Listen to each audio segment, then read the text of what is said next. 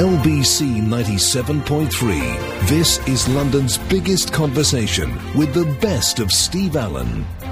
Morning, everybody. Steve Allen here. Coming up in an hour, I'll be in conversation with Simon Pegg he tells me all about his new film, A Fantastic Fear of Everything, and Tim McInerney. But first of all, here are my best bits from last week.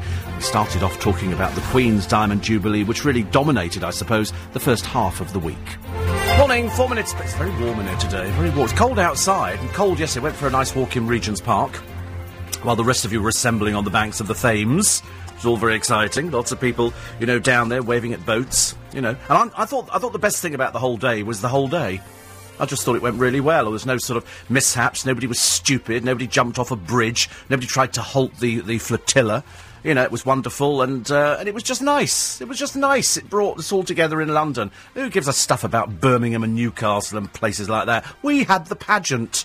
We had the we had the pageant. You know, people from up north came down on buses and things like that, and we let them in temporarily, but we've sent them all home now. We don't want people like that clogging up the capital at all. And, uh, and it was lovely. And then the Queen was put. The Queen. The, the best bit for the Queen, Warhorse because they, they waited for about seven months to try and work out how to get the warhorse up onto the roof of the National Theatre. So as it went past, the horse went through. It was quite cleverly done, and then it appeared at the end, and you could see the Queen go, "Oh look, it's that horse we had at Windsor." Because they had it down at, down at Windsor to sort of show them the uh, the artistry and the puppetry, and it was fantastic. It was it was one of the best bits.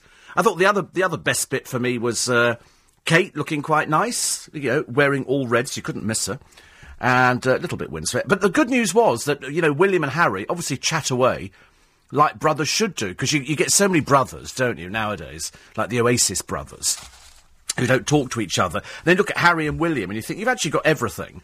And yet there they were chatting away, and you know it was it was all quite nice. And you know Charles and Edwin, you know, little, little bit, and uh, and Camilla was there looking like an upside down lampshade which was quite nice. The Queen looked lovely, and the boat looked fantastic. And where the rowers got the strength from, God alone knows. They were rowing for hours. Hours. It was it was super. It really was. I loved it. Loved every bit of it. I thought it was fantastic. It made me sort of feel um, uh, it sort of made me feel, you know, a bit proud to be British. Because, as you know, I'm a bit of a royalist, I'm afraid. I don't care. I nail my colours to the mast earlier on. Always been a big fan of the royal family. Don't like all of them. Don't like Prince Andrew. Couldn't bear Sarah Ferguson. Can't bear Prince Andrew's children. And uh, not a huge fan of Princess Anne. I know people like her, but luckily it's a free country. We're all entitled to opinion. And mine is I don't like Princess Anne. There you go. That's my opinion. And, uh, but I love the rest of them. I love Philip and I love the Queen. And to a certain extent, I like Charles. I think you could actually probably sit down and have a bit of a chat with. I don't think he's the most intelligent bloke in the world, but there again, I don't think anybody in the royal family is. Because it's it's a job, and they're so far removed from the real world. I was saying to somebody the other day that you know, I mean, I mean, the Queen has never known the delights of pushing a shopping trolley around Asda. You know, putting your card in the diddly dip machine and, and it being rejected by you know the card issuer, or sort of sitting there at red traffic lights. She's never known it. Putting her own toothpaste on a brush. They've never known this. Actually going to bed at night thinking, oh God, what am I going to wear tomorrow? What am I going to wear tomorrow? I better get something, I better press something. No, it's all done. They know every outfit she's going to wear for the next month.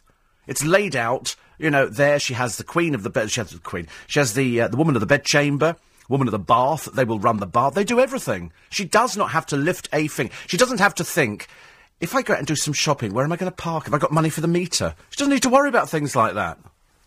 Must be a wonderful life. A little bit removed from the rest of us, but, you know, quite nice. I don't have a problem with that. So I was, I was pleased with the way the whole thing went. I thought it, it, it just fitted in beautifully. I just thought it, it went without a hitch. The boats looked looked wonderful. So anybody who took part in it, anybody who went down there, I mean, they were when I spoke to Clive Bull, they were about twenty or thirty deep at the festival hall. That's how that's how good it was. People on every bridge, people on every office block, people in every flat. If you're not a royalist, I really couldn't give a stuff. I'm not remotely interested in what you think about it. As far as I was concerned, we're never going to see the like of it ever again. And I thought it was brilliant. I thought it was absolutely wonderful. I like the idea that Charles and his mum still still chat. Do you think he calls her Poppet? What do you think he calls her? Mumsy. Mumsy. No, I don't, he he did call her when when they did the last concert. He did make his speech and say, uh, Your Majesty, Mummy. Of course, everybody laughed, and the Queen looked like thunder because they, they still have protocol within the royal family, and she wouldn't have brought them up to say anything like that. Uh, but it was it was good. Unfortunately, the poor woman's now got to suffer with that blasted concert. Kylie Minogue, you know, lovely, lovely though it is. Kylie Minogue. I mean, you could tell Gary Barlow put it together. Who wants to see Robbie Williams? Not again. Let me entertain you. I don't think so. Not for many a year. Nobody's remotely interested, you know, and he'll he'll jump up and down like the demonic person that he is, and then you'll have to put up with uh, who else have we got? Cliff Richard. It'll it's bound to rain. It always rains. Whenever Cliff Richard appears, it rains. Poor soul. And you'll have Paul McCartney. I mean, it's, it's quite nice, but you know, she she doesn't like pop music. She doesn't like it at all. You know, she'd be happier with with, with some classical something like that. But of course, the crowds will jump up and down, and then she'll do the obligatory standing on the balcony and uh, hello. Hello, hated the music. Hello, hated the music. God, it was rubbish. And, uh, you know, and in the end, Gary Barlow will get an OBE or something like that because he's put together a concert for the Queen. I could have done the same thing. Who on earth, who on earth book, book, booked Grace Jones? Must be off their trolleys. Why would you want to book that old has-been? What was the purpose of being... And also, will.i.am. I'm sorry, this is will.i.am, ladies and gentlemen. What? What's he doing there? I thought this was this is Britain. What's it got to do with him? Ridiculous. Anyway, I'm sure you've got your own thoughts on it. I think. A couple of years ago, before the Queen Mum died, the Queen was heard saying at the switching on of the Christmas lights, I think Trafalgar said, Oh, look, Mummy. She's like that, actually. You should call her Mummy. When, when they did the, the racing, the Queen Mother was there, gin in one hand, you know, gin and tonic. Because oh. she, she, she was well known for talking to her staff, many of whom were gay, and uh, she used to get quite irate if she was waiting for a drink, and uh, she was alleged to have said on one occasion, when you old queens out there have finished gossiping, there's an old queen in here wants a gin and tonic. Which looked quite, quite a nice idea. Rumour has it she used to skateboard up and down the, uh, the corridors. I couldn't quite see it myself. But uh, she was great, great character. Then somebody said to me, how come the royal family lives so long? I said, because they don't do anything. There's no stress. There is no stress in their life. The rest of us have got stress up to here and beyond. But I thought yesterday, to watch those people, and they, the, the reason they were able to do it, as I pointed out to Clive Bull, is that they slowed the Thames down. Not the first time they've ever done it, but had the currents been running, half those little boats wouldn't have made it. They'd have been smashed into the side of the piers. It was, it's quite, quite choppy out there. So they slowed it down by closing the Thames barrier. And by closing the Thames barrier, the water slowed down. So they were uh, otherwise the, the wash from the ships and the boats would have it would have been catastrophic. But I thought at one point it looked like that great Canaletto painting when we saw it before. I just thought it looked wonderful. It was, it was, it was very, very nice indeed. And I'm glad that the crowds turned out. And if you're a tourist in London, hello, hello, you have to talk to them like that. They're tourists. They don't understand. Hello, are you enjoying it? Yes, I know it's raining. It's London. It always rains in London. In fact, it always rains in London every day. It doesn't matter whether it's a Jubilee year or anything like that. But, uh, you know, everybody lined the banks. I mean, you won't see it ever again. You know, they had uh, the BBC, I mean, really fell far short of the mark, I'm afraid. They had Matt Baker co presenting in a studio. They, would sent his, his co host out, and she was even worse. They, they tried to feminise Fearne Cotton. Didn't work still looked as butch as they come, I'm afraid. It doesn't matter what you put her in, poor soul. She just looks like a truck driver. It doesn't matter. You could stick as much lippy on her, and they had loads of other people out there. I mean, loads of people I kept thinking, what the? They must have scraped the barrel. Matt doesn't, you know, he's, he's, he's very sweet, Matt Baker, but he can't present for toffee. They were filling like mad. The, the, presentation was much better on LBC, so much better, and probably for about a fifth of the price, I should imagine, if not less if not less. 0845 6060 973. Steve at lbc.co.uk because it's Bank Holiday Monday. Aren't you lucky? Bank Holiday Monday, you've got me till seven, whether you like it or not. That's the way the cookie kind of crumbles today. I got short straw. And uh, Tess Daly, what on earth does she look like? I thought she had a shredded wheat on her head. Turned out it was a little sort of fascinator colour. Ridiculous. Who dressed that poor woman? Did she go into a shop and somebody, wear, wear, wear this? A bit like Coleen Rooney. You know, you, you do love it, don't you? When sort of Coleen Rooney goes out and you look, all, all that money she spent in cricket and she still manages to look like a person in a dustbin liner. She's never managed to look glamorous in her entire life. Even for photo shoots, it just looks like somebody in a dustbin liner. And Tess Daly, no idea of fashion whatsoever. Hair looked dreadful. That's the tr- when you bleach your hair, Tess, though, I've said to you before, love, haven't I? I said it's, it's, you've, you've bleached it too much now. It's gone to straw. Looks awful yesterday. And what the dickens you were wearing on your head, I've got no idea ridiculous. Sue in Kingston noticed the same thing. Doesn't she have a, a stylist? Or Fearne Cotton's bright shoes showing huge feet. She's got bloke's feet. Bloke's feet. I think it was a transplant some years ago. But the best bit, apart well, apart from the whole day, which I thought was good, and I, and I just love the whole idea because it reminded me of the last Jubilee, which was what was that seventy seven, I think, and I thought that that was great as well. I absolutely loved that. Uh, was was the fact that when they they raised Tower Bridge, and it takes sixty seconds to lift it up vertically. That was amazing. You push a button, and up it. Oh, I'd love to do that. And I like the people wearing all their Union Jack clothes and things like that. That was fun. And uh, and then it rained. But I mean, who cares? Who cares? You know, it's. I mean, it's the kind of thing we just get used to. It. Anybody who moans that, that's why it didn't put anybody off, did it? Nobody got put off because they go, oh, it's raining. Any other country would be going, oh, dreadful. Over here, we don't care. We're used to the rain. We love it. I love the whole thing about it. And then my day was ruined when I was reminded by uh, by uh, by Duncan that Wag the musical opens very shortly. Woo, woo! Bad to see Dogs Home on stage. Fantastic. I mean, it'll open and close, I predict. I don't normally say that about shows, but to be honest with you, you know, the sort of people who follow the wags, they haven't got threepence to rub together. They they dress cheap. They are cheap.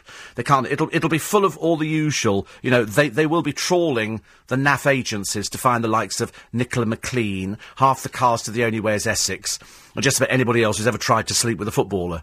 And that'll be the extent. That'll be the first night they'll all go out. Hello, hello. Oh look, Sam Faiers is back in town again. Go away. Lauren Goodger. Ooh, rough, rough, rough, rough for all of them. And uh, to be honest with you, nobody's interested. Wag the musical. It's only the kind of thing that OK magazine put in and the Daily Star. Nobody else bothers with them. Nobody else bothers with them at all. And, uh, and, and that's why I don't think it'll do at all well. Mind you, I've even noticed, sadly, to report that even Hello magazine, which used to have some vestige of, of credibility, has now resorted to putting some naff celebrities on the front page. It's it's it's really a bit tedious, I'm afraid. And, uh, and strangely enough, actually, the, the, the, papers today, as you know, because Duncan's talked about it, are just full of, um, of, of sort of yesterday. Drip, drip, hooray, which is a great headline. And the crowds, I mean, just everywhere. I mean, it was, oh, just, just wonderful. They'll probably bring out a DVD as well. William chatting away to his grandmother. I like that idea. I thought that was great. Harry wearing a beret. And uh, Pippa Middleton, she gets in everywhere. She's getting on my nerves a bit now, I'm afraid. I've had enough of Pippa Middleton. OK, love, we've seen you. Now stay inside. And uh, Boris Johnson, love it when old Boris. I bet old Ken was a bit fed up, wasn't he, yesterday? Oh, I could have been on that boat. But you weren't, because nobody voted for you. And that's why nobody was interested. You are, you are no longer even in the running whatsoever. And uh, oh, was Eamonn Holmes doing some of the commentary? Oh, God, really? I suppose you have to. Look because they, seem to have dragged everybody out yesterday for it, didn't they? Everybody barring the dog was out there. But, uh, and I, I, thought, I thought the lovely thing was when Charles and Camilla popped in to the, uh, to the celebration at Piccadilly. The people there, 500, weren't expecting Charles. And Charles, yeah, brought a little cake for you. And he brought a Union Jack cake. I don't think he baked it. You know, I, I think actually, you know, it was, think it was good for all those people. Imagine Camilla and Charles turns up. How cool is that? Only in this country. Only in this country. Do you get it? What a day. But that wasn't the end of it. Let's take a quick break. When we come back, the Diamond Jubilee discussion continues as we look at that concert. LBC 97.3. This is London's biggest conversation with the best of Steve Allen. Welcome back. On Tuesday, the one thing on everybody's lips was the Jubilee concert and the BBC's less than impressive TV coverage. Morning, it's bank holiday. Another one. And what happens on a bank holiday? Come on, all together. It rains. And today it will rain. And it'll be heavy at times, so sou'westers on, plastic Pakamacs and everything else.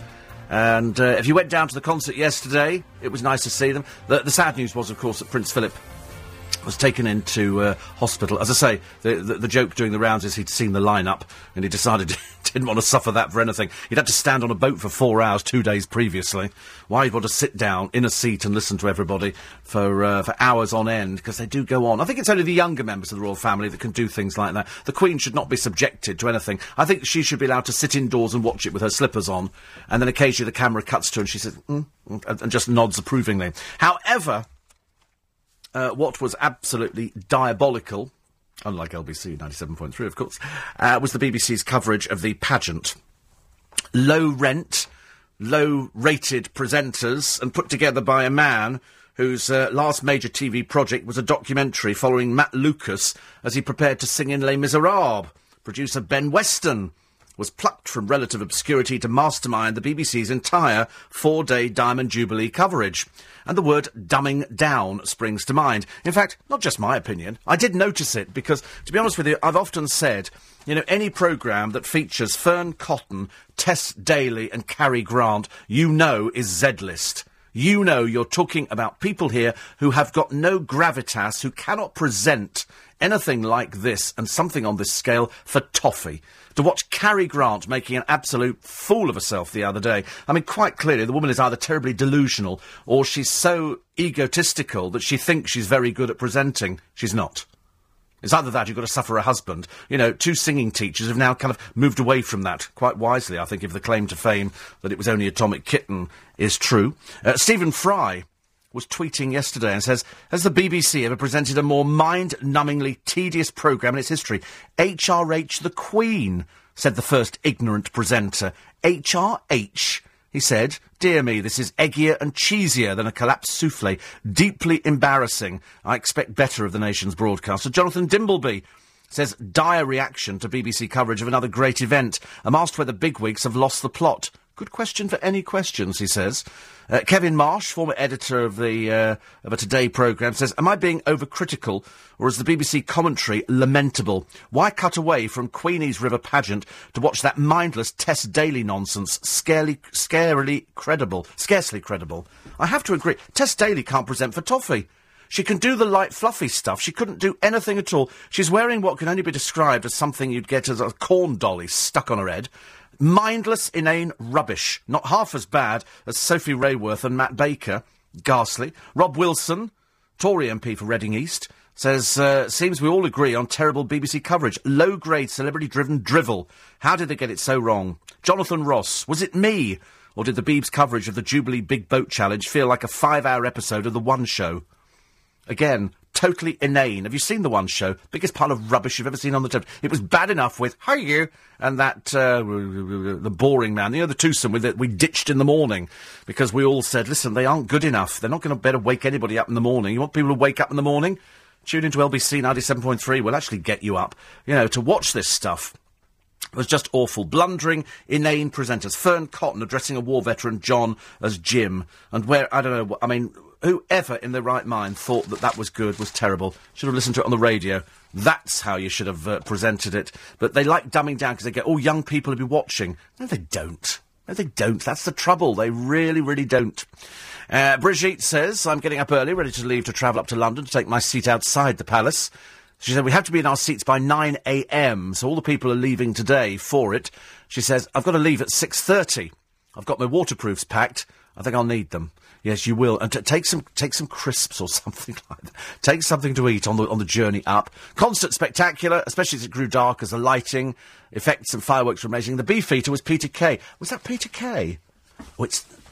Jay, you're absolutely right. It is Peter Kay.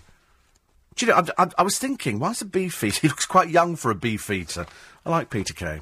He must have made a fortune, mustn't he? He must have made a load of money, load of money. Uh, yesterday's podcast wasn't available. We will check that for you later. And uh, you know that there was no free podcast yesterday? There was no free, and there won't be one today. It'll be back again tomorrow, because when we do a three hour programme, when we do the two and a half hour programme, then you get the free podcast at the end, which we record separately. But we don't have the facilities after the programme on the three hour, because the studio's in use for something else. So that's why. So was, was, the, was the normal podcast not up? I shall get it checked and uh, our man will make sure it's up there for you a little bit later on if it isn't there. Okay. And uh, Steve says uh, did you say Peter Andre playing at Wembley all on his own? He says, more like on his own outside Wembley. He said, it's funny what you said about the cheeky girls. You can picture that in your head. Good funny show, keep it up. We like to put a smile on people's face first thing in the morning, but we like to tell the truth at the same time. No, but the, the Peter Andre was a, a line that's in the paper today from Ally Ross, saying that when Peter Andre appeared with Piers Morgan, he said, I'm going to be playing Wembley Stadium in two years' time. And I thought, no, you're not. You're going to be doing End of the Pier at Great Yarmouth. You know, you, you, you couldn't you couldn't even fill that. I wouldn't think actually, because the uh, that's why they never show you very much of Peter Andre's concerts on the Peter Andre program on the television. He'll show you Peter Andre loving his kids because he loves his kids, as we all know. God knows you have to say that every five minutes. But uh, they don't show you much of the concert. They'll show you little tiny bits of it, but they don't show you because uh, they're not actually as uh, as good as, as they think they are, I'm afraid. Uh, okay, Monday's podcast, yesterday's, is now sorted. Tis done, okay? Tis up there now. So for all those people who miss, crying and sobbing and generally "Oh, so depressed, and uh, it's up there now. Okay, so uh, it, we just hadn't uh, released it. Uh, Dee says, I've just heard that Paul McCartney is ending the Olympics. Dear God, haven't we suffered enough? Um, yes, well, I don't know. I'm not sure about that. But I wonder, really, whether or not, you know, watching that concert is is that sort of what the Olympics might look or sound like at the end with with sort of Paul McCartney. If he said he's going to be closing the Olympics, I wonder what he's going to be closing with. And now we know that the National Philharmonic Orchestra are miming. Do you think those artists that you've seen there, they're going to be appearing in the Olympics? Because if McCartney's appearing, do you think Tom Jones is going to be appearing? Do you think that, please God, Cheryl Cole doesn't appear? I don't think we could cope with that one.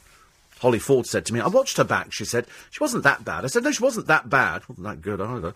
Um, you know, and I'm, I'm being, ca- but it's, it's a show for singers.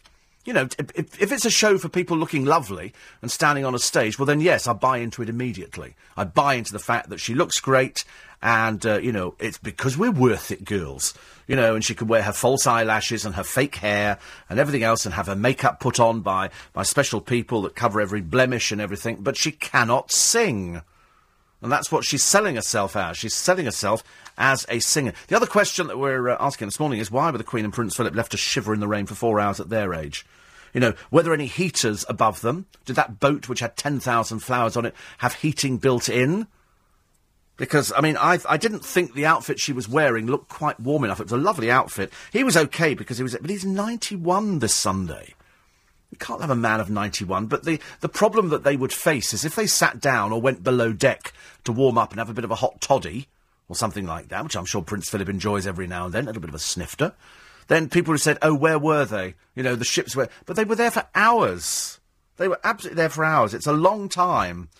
You know, I know people complain that the royal family doesn't do enough, but when they do do things, it's been quite an exhausting time for somebody for somebody of that age. And she's got to do it again today, because today you get the procession through London and, uh, and then Buckingham Palace, and everybody's got to be in place because Bridget is coming up to it. And there's probably loads of you as well. You're probably all coming up to London to watch the, uh, the procession, because it should be spectacular. I think, I think they're actually uh, bringing out the gold coach again. Now, the gold coach is the most uncomfortable. The Queen herself has said it's because it's got no springs on it. And it's a big lumbering thing. You can sit, if it's the one I'm thinking, you can see it down at the Royal Mews. If you go down to the Royal Mews, you see all the cars and the carriages, and the gold coach blows your socks off. It's pulled by, I think, it's either four or six horses, and it weighs tons. Tons. They've got another one, I think, in the Museum of London, which they take out. I wonder if that's the one they're bringing out. Whichever one it is, it's, it's huge, and it rumbles along on these wheels. And you look at it, and I think it dates from something like the 16 or 1700s, but it's really, really uncomfortable. I think the Queen has to have a number of cushions in it, so that'll be good. Uh, Jan Moir is reporting for the, uh, the Mail. Robbie Williams, she said uh, here, and uh, Amazing Grace made Cheryl sound like a squawking budgie. This was uh, this was Grace Jones, Cliff Richard in a flamboyant suit and tie, wearing pink. Rolf Harris. See, we didn't know Rolf Harris was going to. I didn't know Rolf Harris was going to turn up. Two little boys had two little toys. Can you say what it is yet? I like Rolf Harris. I think he's he's good fun. And I'm looking here at at Boddingtons and crisps, and this is a street party here. Uh, cans of cola and cheesy puffs, and then they've got the Prime Minister, and uh, they've got uh, just about everything. It is just fantastic. Uh, they've actually got uh, over in Oxford. They've got just fabulous food here. Red cabbage coleslaw, homemade mini pizzas on offer, and uh, a salad of lamb's lettuce and crispy bacon, and uh, afterwards cupcakes iced to look like the St George's Cross. How lovely. How lovely.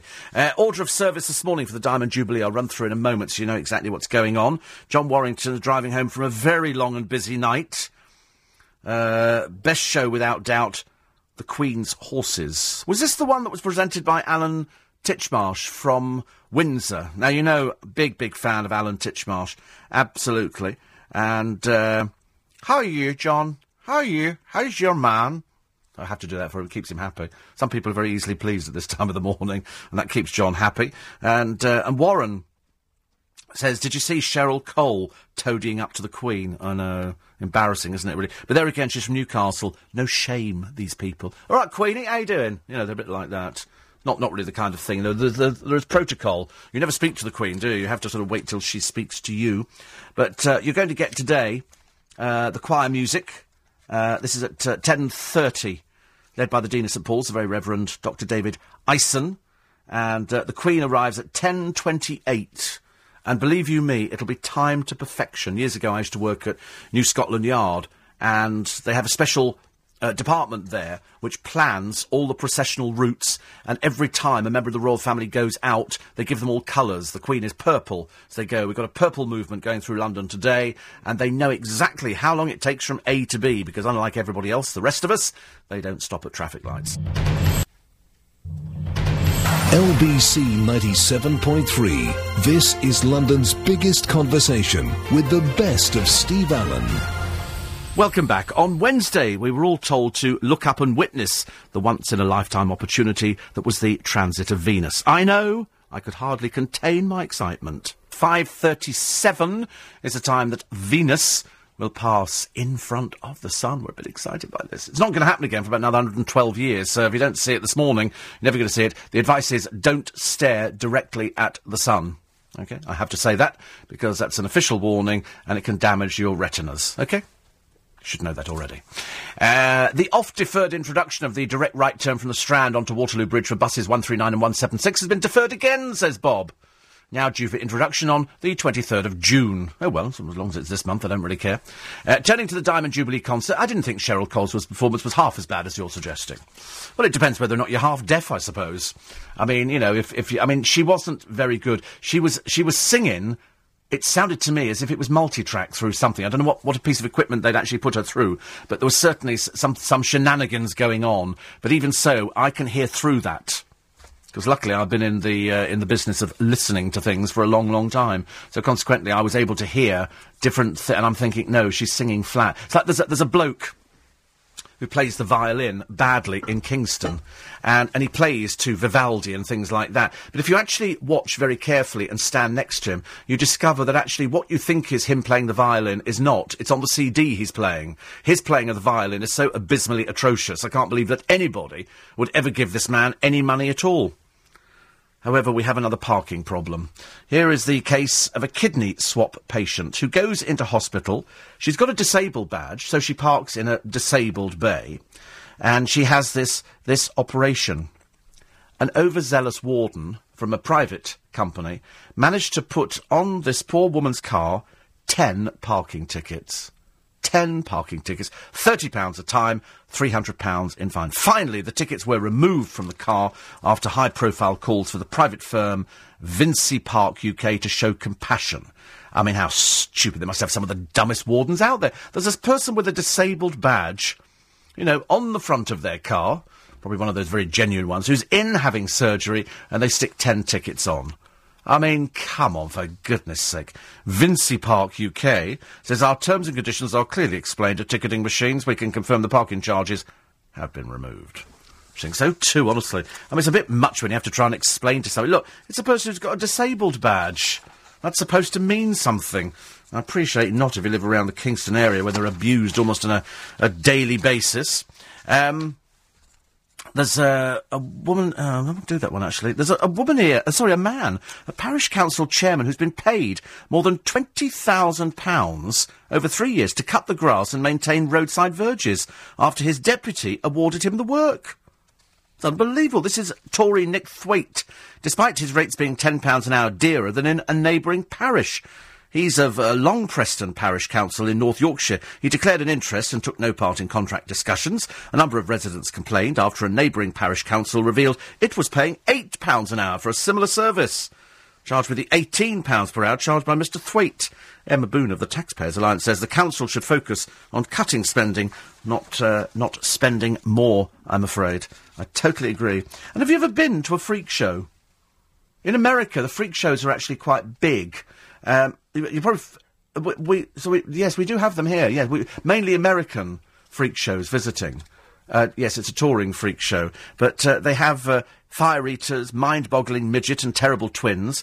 And there's one woman here who wants to bring back the freak show because she thinks it's great. I mean, I remember going into a tent years and years ago, and there was a headless woman sitting there, and they had Snake Woman, and they had the two-headed baby, and all this, all this kind of, you know, strange things in jars, which looked like they'd been sort of taken off that lovely, funny film, which was about, was it Rothwell, Roswell, where where they pretended they'd found an alien, and uh, and well, that's right. And, and, people sort of like, I think Anton and Dec did a very funny film about it, you know, pretending that uh, we really had actually managed to find an alien from another planet. And there are a few people out there still today who, who like to believe in that kind of thing. And that's what the Freak Show did. It brought together slight oddities, you know, woman in a glass bottle and all that kind of thing. So you'd go into a tent and there would be the showman and he would, he would describe things to you at great length. And then the curtains would part and there would be Snake Woman or a woman writhing in a pit of snakes or a headless woman. Her head would be resting on a sword across a chair or something. All sorts of strange things.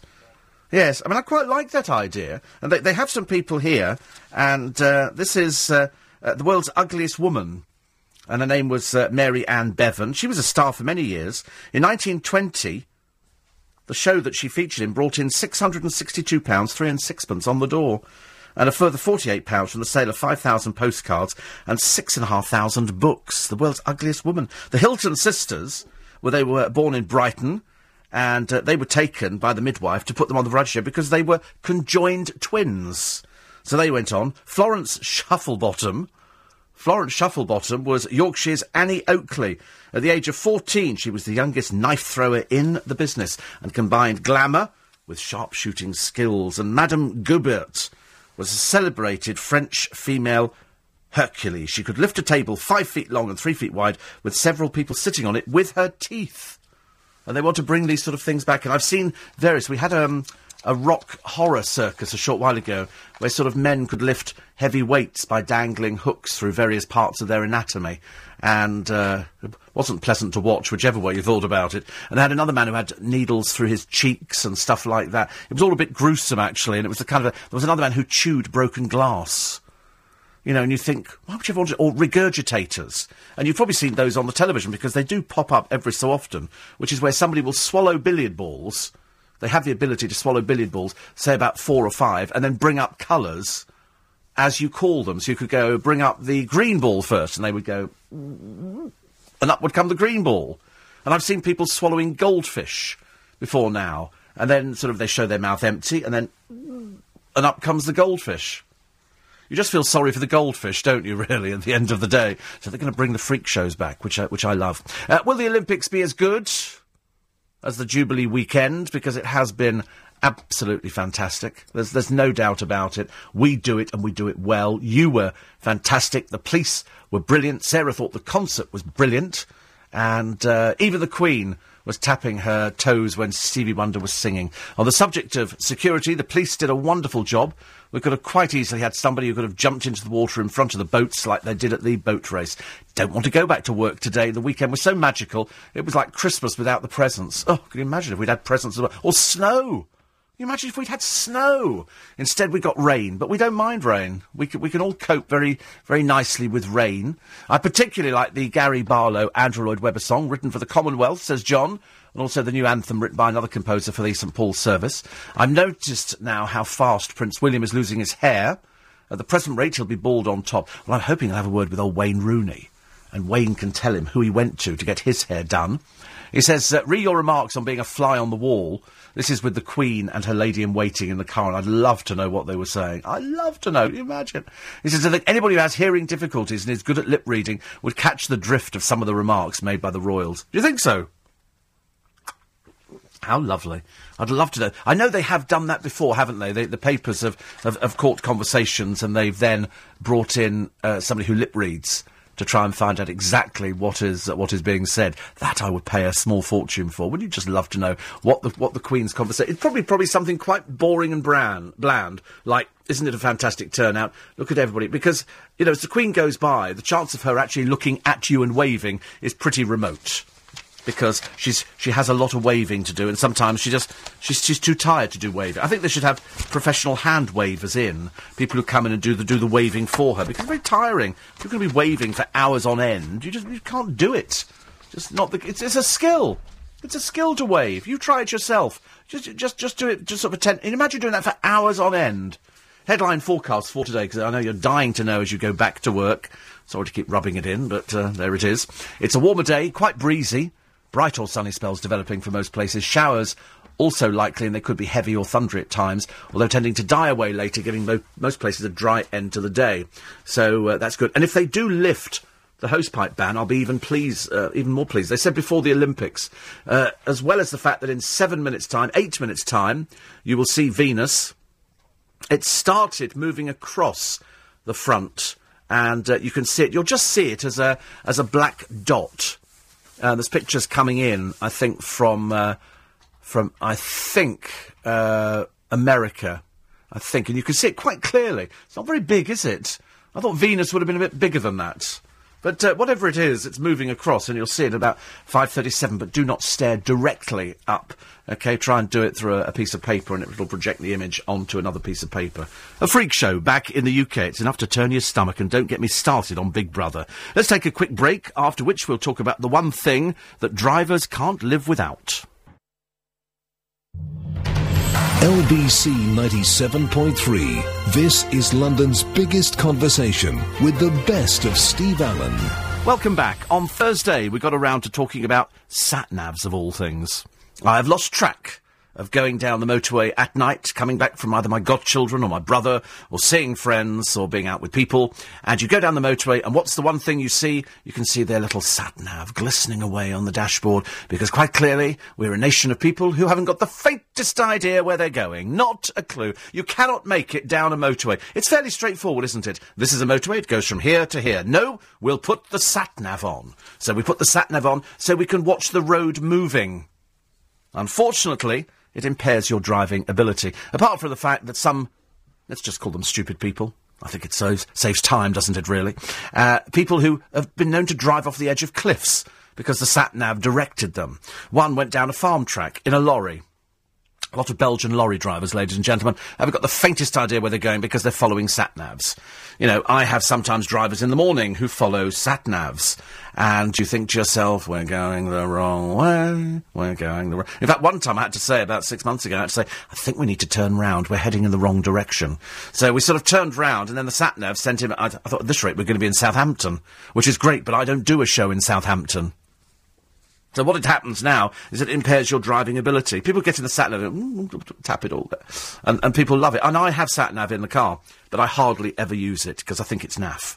It's pretty. When I first had it, I thought it was quite exciting, you know, to watch the road moving. But I'd rather see a proper picture, you know, a proper photograph, not sort of a little line drawing.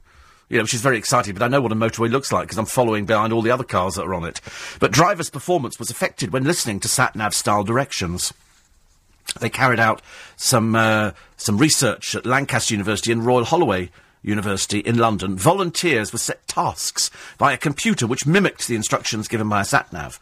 In 300 yards, turn right. In 300 yards, turn right. Turn right. Turn round where possible. Turn left.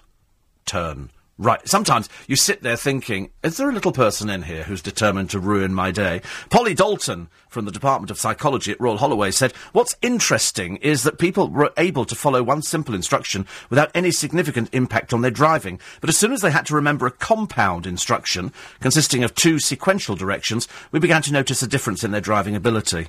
She's mad as a broom, isn't she? I mean, did you understand that at all? Did you understand that? And as soon as they had to remember a compound instruction consisting of two sequential directions, we began to notice a difference in their driving ability. What the dickens is she on about? I didn't even understand that. And I drive every day on the road. Just think they waste their time. So, in other words, sat nav systems sometimes send motorists the wrong way, but they can also impair their driving ability. And this is done by two, you know, decent universities. They've actually spent money working this out. Lancaster University, the results of our research have implications for the way these systems can be designed to be more effective and user friendly in the future. They can't be more user friendly. You just tap the screen. I mean, having having a screen to tap in itself is a bit of an achievement. You tap the screen, and and then it puts up. Would you like to see a map of the route? Yeah. So it puts either the map of the route up, or, you know, just all the different roads and then it knocks them off as it goes round, or failing that, it shows you the road system, and that's the one that most people favour, because you want to watch that, don't you? And you follow the little arrow. If the la- arrow goes go to the left, then you go to the left. If it says go to the right, you go to the right. I'd love to hear from people who live by their sat navs. Love to hear from, from people who, who just absolutely, like, you can't wait to get in the car and attach it to the windscreen. You go, a sat nav. I'm a sat nav driver. Whereas before, you'd get out the AA guide or what I tend to do is I tend to go onto the internet and I go to AA Routemaster and I type in the postcode where I'm going from, type in the postcode to, push now, and it puts up the route for me. So I, I scan it and I go, ah, right, that's, that's, you know, that's where it is. That's where I'm going now. That's how it works. But it, it is the people who drive down. It doesn't matter where they're going. We're, we're coming out of the driveway. I'll put the sat nav on. We're reversing out onto the road. Look, it's reversing. The whole thing is. Re- it's unbelievable. It's fantastic. Rob says, why don't they make lav navs so you can find the nearest loo? They do. They do. It's on your sat nav. It'll tell you where all the toilets are. It tells you everything. You must have a very cheap sat nav, I'm afraid, if you haven't got the loo guide. It's on everything. Tells you where restaurants are, places of interest. I've got everything like that. You, you don't have the loo bit on it? Take it back. They've quite clearly flogged you a, a pig in a poke. You need, you need the proper one proper one that does the loos and everything. Although, to be honest with you, you know, for, for blokes, it's just, what, what, what you're looking for is a hedge. That's what you're looking for. You're not looking for anything else. Just a hedge. Okay, you don't. It doesn't have to be marked toilet. Just hedge will do fine. And you just go behind the hedge, and your little head pops up the other side, and you just sort of check that there's nobody coming, and you sort of, you know, you have a wee. That's how it works, isn't it? Um, eight four eight five zero. Oh, Steve at LBC dot co.uk. Malcolm says, when you use the term unfunny as a lemon, I take it you're referring to Keith Lemon. I think he's deeply, deeply unfunny. I think deep. But there again, you see, he's sort of encouraged the likes of Holly Willoughby and poor old Fearne Cotton. Can't believe they've actually got a fashion range out. I find it deep, deeply disturbing. I'm afraid, deeply disturbing. But, but you know, we'd love to hear from you this morning. If if you have fun with your sat nav, do you, do, you, do you, just have it there because it looks pretty? Do let me know. 84850 steve.lbc.co.uk or 0845 6060973. Prince Philip's on the mend, so uh, very happy with that. Very happy with that idea. And um, apparently, in today's Metro, there's a 57 stone woman in her bridal dress. Yeah, she's in some of the other papers as well. She's. Um, is she here or in America? I can't remember. Yeah, she's 57 stone and she's getting married and she's pictured eating before the uh, before the ceremony. Seems a bit okay. I don't have a problem with that. I don't have a problem with that. If people want to eat, you know, it's great. Doesn't really make any difference at all. Um, when watching the weather forecast, why do they talk about anything but the weather? Talking about sporting events and flower shows, they want to know about the weather. Why do you want to know about the weather? Well, just look out the window. What's this British preoccupation with the weather? It's going to be dry. It's going to be wet. Okay? It's going to be windy.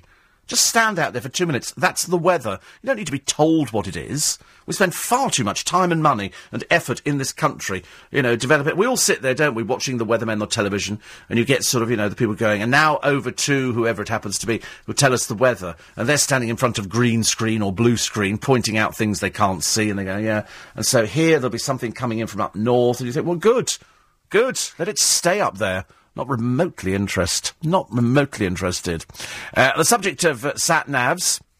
Uh, Bob says, I always have my sat nav on for speed cameras. Time of arrival, changing route if problems. True, I don't bother turning it off on motorways, but at least I get a reminder of the exit. Yes, you always have it for speed cameras, don't you? So that you, and then you go bing, bing, bing, bing, bing, bing. So immediately you slow right down, and then you go past the speed camera, and you smile. You smile at the speed camera, but you always look in your left-hand mirror, don't you? Just to see if it flashed. Did it flash once or twice? No. I, th- I was talking to somebody the other day, actually, who's just been banned from speeding. Uh, sorry, banned, banned from driving, for sp- banned from speeding. We're all banned from speeding, but banned from driving because he was speeding. And I said, how long? He said, six months. I went, wow. I was banned years and years ago, I'm afraid.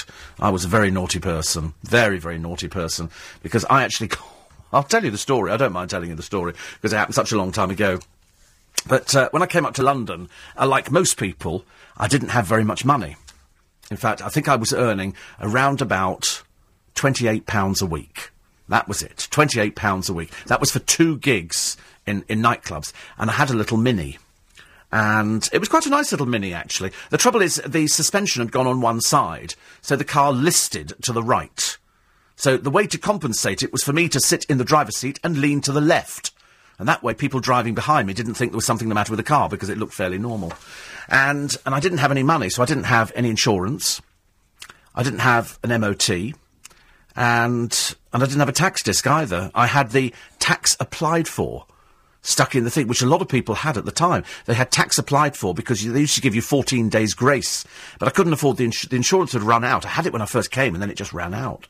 And I knew it had run out. So anyway, I, put, I didn't, I didn't do that much driving, to be honest with you. I Pootled around a little bit. Anyway, then, um, one morning, I got, uh, I got stopped. And, uh, and, and I, I got banned from driving. But the trouble is, I carried on driving because I didn't. I thought that if you got banned, say in I don't know Humberside, they're not going to know down here, are they? Oh yes, they are. They they tell. They inform the local police station. These are people who live in your area who have just been banned from driving. So I was coming back from a from a job I had in the early hours of the morning, probably about for about six o'clock, and I was going back home, and I was aware on the other side of the road of a police car, and the police car looked at me. And I looked at the police car, as you do, as you do. And uh, anyway, so I then so I thought I'll go and get a, a sausage roll. I'm in the mood for a sausage roll this morning. So I pull in to a baker's. I pick up a sausage roll, and I was aware of the police car again. This time it was parked opposite my car, and they were looking at me and looking at the car. So I get back in my little car. Didn't have to wear seatbelts in those days. It wasn't compulsory. Shows how long ago it was. And I'm, I'm looking at my sausage roll, think I'll eat it in a minute. And as I watch in my rear view mirror, I see the police car turn around. And I thought, they're going to put their light on in a minute and blow me down they did. They put the blue flashing lights on and pulled me into the side of the road. I was literally within 200 yards of where I lived, and I just needed to go to bed. I was a bit tired. And uh, he pulled, he got out morning, sir. They always do that morning, sir. You know, where have we been? And uh, I've been out working. Uh, blah, blah, blah, blah. Is is this your car? Yes, it's my car. And then eventually it came round to the, are you banned from driving? Yes. Although there's no point in lying. Yes, I was banned from driving. And so uh, then, unfortunately, I got another ban because then I was driving whilst disqualified. no tax, no insurance, no MOT. I had the whole set this time round, and this time they banned me for two years. And I learnt my lesson, and ever since then, this is what, 30 years ago, ever since then, I've been very, very good at, uh, at making sure that I've always got tax, Everything is always up to date, always got the MOT, because now the police have got these cars and they can tell straight away. Before, you could drive around without any insurance and they didn't know. You could have a certificate, because if you paid on the monthly, you could have the certificate, but it meant that you didn't have any insurance. You only paid for the first month, but you kept the certificate. So unless they actually phoned physically the insurance company, they never knew. And I had one of those one of those situations, but now I'm I'm so ahead of it because I think just in case you have an accident, but there's loads of people driving with no insurance. So, those were my best bits from the week. James Max will be here from 7 with the top stories of the day, but up next, I'm in conversation with Simon Pegg and Tim McInnerny. Now, though, the latest news at 6 o'clock.